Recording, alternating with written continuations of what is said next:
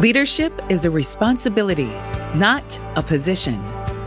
Welcome to Leading from the Front with Dr. Gary McGrath, where experienced leaders share their own brand of leadership to help you develop and improve your own leadership capabilities.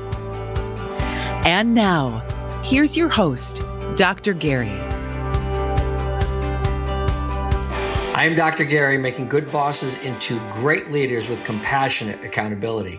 Welcome again to Leading from the Front, where today we're going to be talking to a gentleman with over 20 years of experience with Charles Schwab, Ethos Trust Company, and Fidelity Investments. In short, he's a financial guy.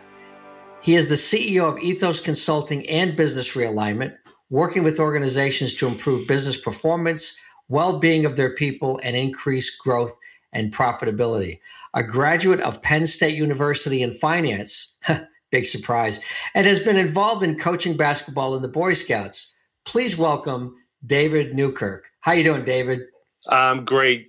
How are you, Gary? I'm fantastic, man. Fantastic. So, David, tell me a little bit about how you got into finance. What you've uh, obviously you went to college for it, but uh, mm-hmm you know, I went to college for engineering, went to the army. So, uh, you know, tell me a little bit about your background. Sure.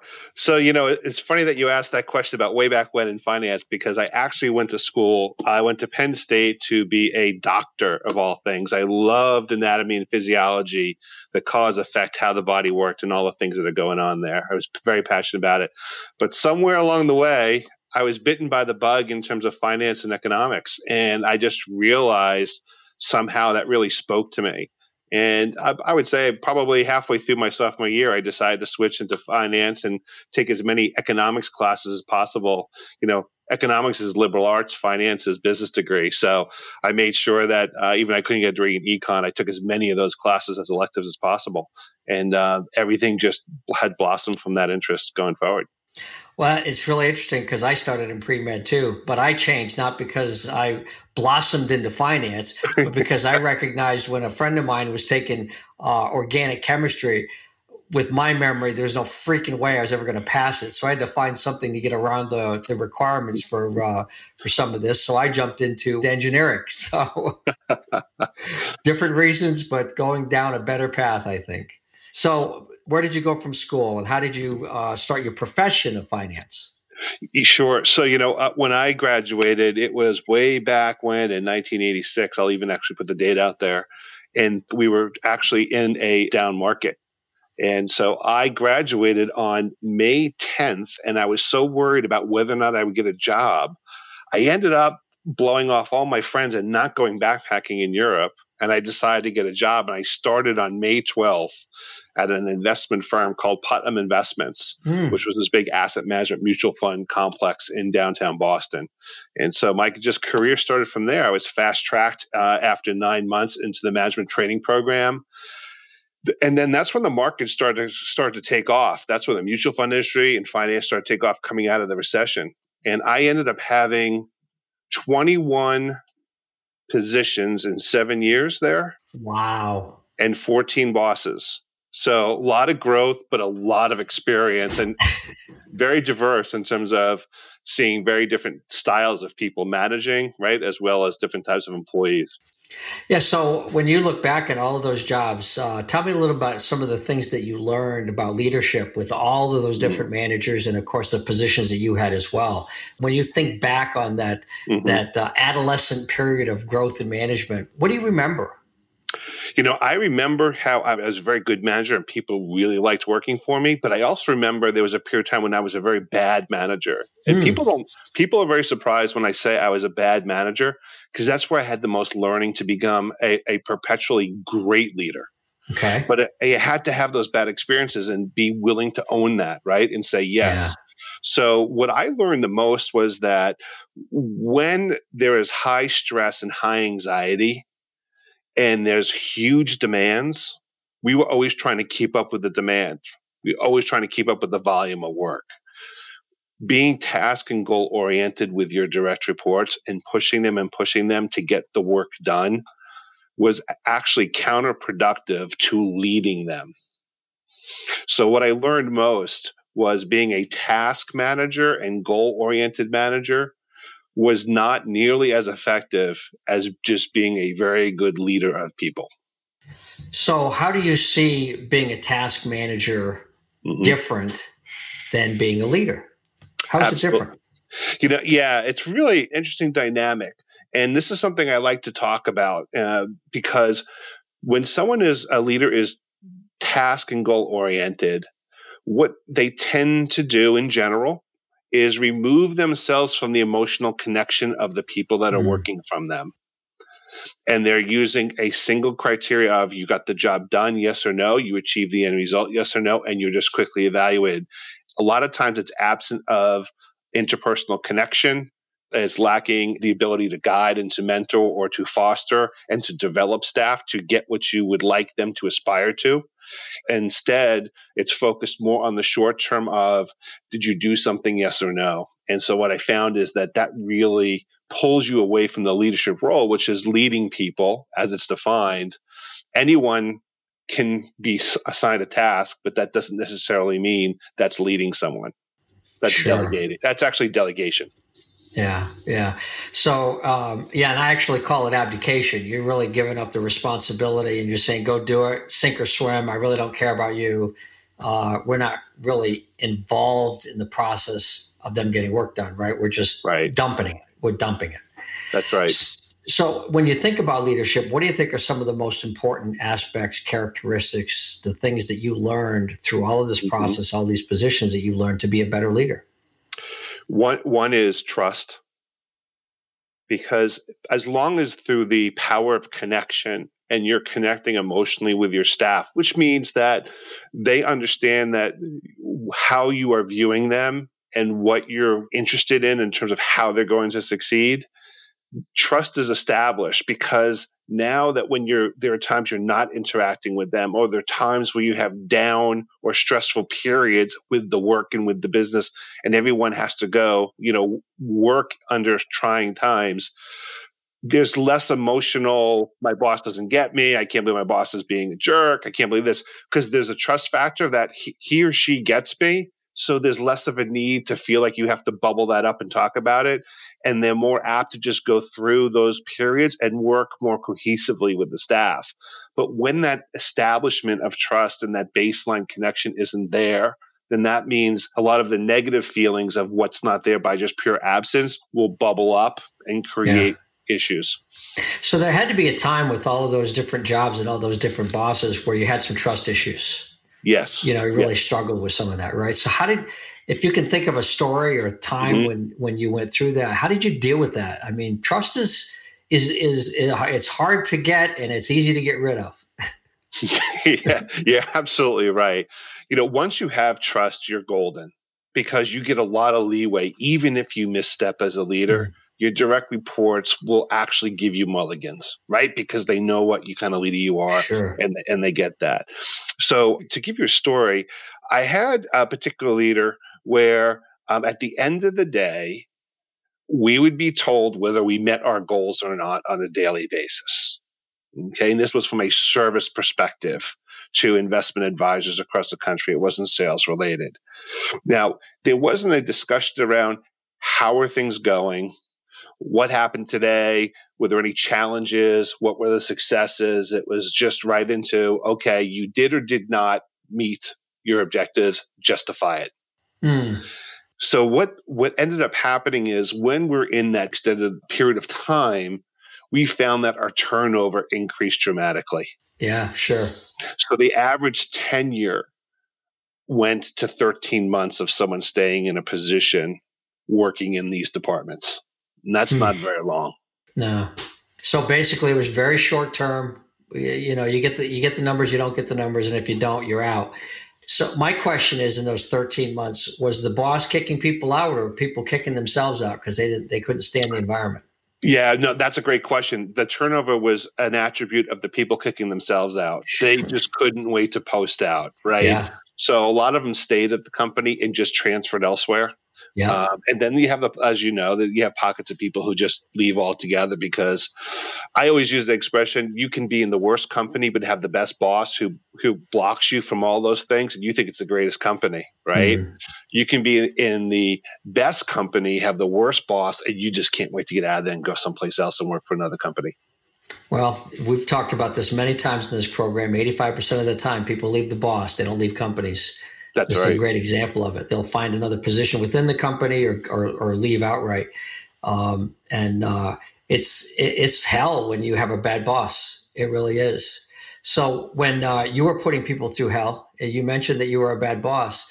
How did you become aware that what you were doing was was bad, mm-hmm. wasn't effective, and you needed to mm-hmm. change? What, what was that transformation for you? So we ended up. The company did a great job of installing a program where way back when the performance reviews they call them 360 reviews now, right? But way back mm-hmm. when 360 didn't exist, but you had to get reviews by your peers and some and reviews by your direct reports.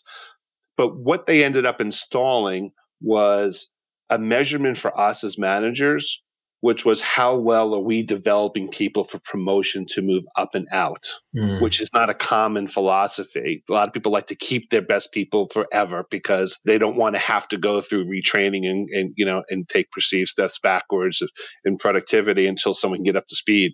But we were all judged on how well we developed and how well we developed a cohesive team of people. We were also encouraged that we were penalized if honest feedback was not positive, it was negative, but we were penalized if we deterred it. Right. So people had to feel it was a safe place to provide feedback if it was negative as well as positive. Mm. And they did a fantastic job of building a culture that allowed it so that they made sure the managers that they had were open and receptive to the negative feedback as a function of growth. So, if I understand what you're saying, positive feedback that was a lie was twice as bad as negative feedback that was the truth. That's right. That's exactly right. I mean, how often do we see it today? People will say what they need to say in order to be safe in their job, which goes sure. to your point of, of positive lies. Yeah, positive life. You know, yeah. it, it's it reminds me of uh, bringing up my sons. I would tell them that you know you, you ask them you you had kids right? You have kids? yes, I do. Yeah, you know, so you had a rule, right? I have two, and and here's here was the thing: is if they lied, that was bad. Mm-hmm. But if they lied about lying, then it was really bad. right. you know, and you know, just tell the truth and let's get through the bad, and we'll we'll deal with it but if you lie about it, that's bad. That's that's just not good at all. So um, it's the same thing with with you becoming aware as a leader. So through these 360s, I'm assuming that you got some bad feedback, which mm-hmm. was good, right? and and it made you aware that uh, you weren't really being that effective, right? That's exactly right. And it came down to it was I was so focused because of the pressure I had been feeling of being task and goal oriented, and I had removed myself from those personal connections uh, with with my direct reports. That it showed and it came back at me in the form of feedback, and um, it was quite honestly it was hard to take. I mean, I was I was young. I was 23 years old. It was hard to take when you're young. You're full of I know everything, although we know we don't. How did you handle it though? How did you make the shift, and what uh, did you do? I, at first I took it as a hit. You know, you sort of you feel embarrassed. You feel embarrassed because when that awareness comes in, you sort of feel like, well, I can't believe I did that. One, you're like embarrassed about it because you don't want that to be how people feel about you or how, what they would say about you. So it's humbling. It's very humbling and it feels embarrassed. But then it, it's different for different leaders. But for me, I've always been the type that said, okay, I'm all about improvement what do I do better? How do I change that? I, I, don't like to be in that cycle. And so for me, it's all about owning your own, owning your own stuff, accepting it, and then doing something with it and not spending time on why did that person say that? Do they have something personal against me? You know these are these natural games people can play in their heads right as reactions which is more of a defensive mechanism which now you're operating on an emotional level where now you're trying to figure out how to defend yourself for what you did instead. And i'm like no i just owned it Yeah. And I openly talk about it. I, I, take the hit openly. I'll tell anyone the story. I, am not embarrassed. Sure. I'm not embarrassed to say I was a bad boss for, for, you know, for a year and a half. Sure. And I've always said it takes five to 10 years to become a mediocre boss, mm. to be a mediocre leader. It takes five to 10 years. And we have to go through these tough times. There are very few natural leaders, and even those make big mistakes. Mm-hmm. And the humility that uh, you talk about, have a little bit of humbleness uh, when I work with leaders, it's the first value I look for is a little bit of humility. Because if they don't have humility, they're not going to listen to somebody else. They know all the answers. Their ego's in the way. And what I heard you say is initially, in protecting the ego, you deny, you mm-hmm. reject, and you try to justify. That's right. They don't understand me. They don't understand what I was trying to do, what my intention was. And we think if our intentions are good, then people should understand us. I was just trying to get results. And these are all the stories we tell in our heads. And that's all a bunch of BS. That's right. It really, really is because it's not that complicated.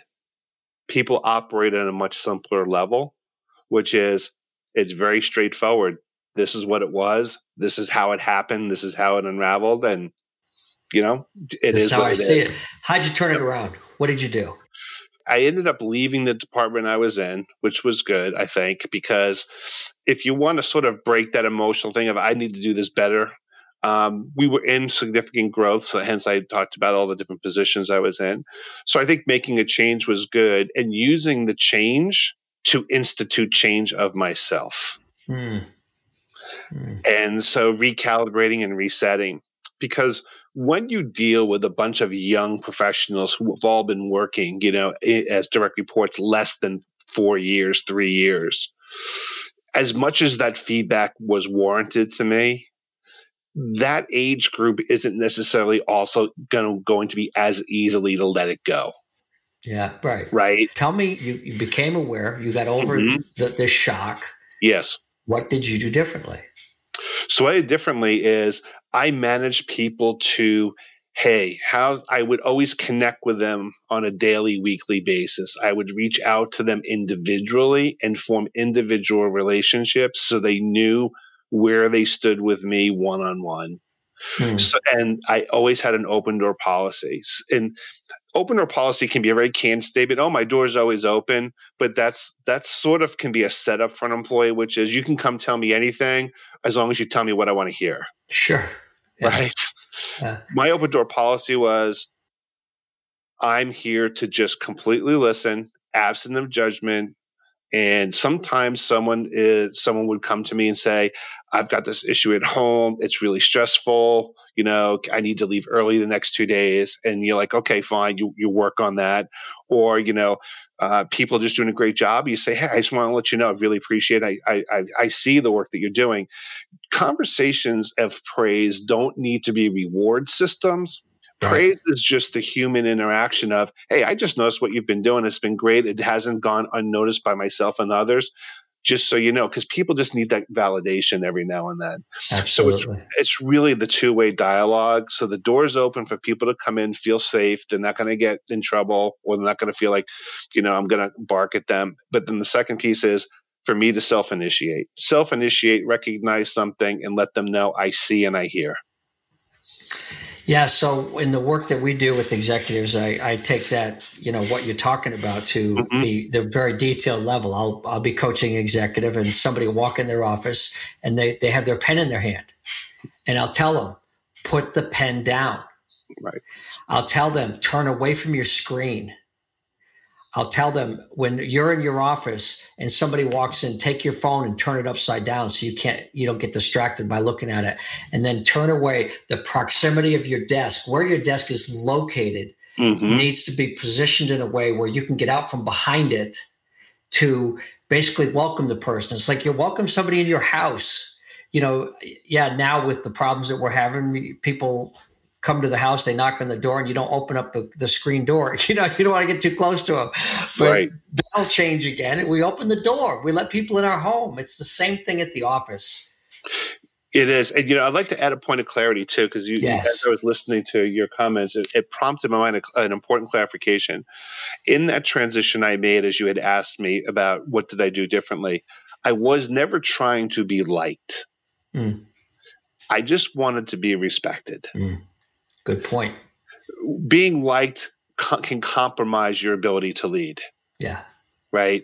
And so yeah. that was really important. And then what, and to your point about the hold the desk and put the pen down, um, what was great training? So we had great training there, leadership training too at Putnam Investments. But one of the things that they instilled upon me was, if someone walks in the uh, into your office and says, "Hey, can I talk for a few minutes?"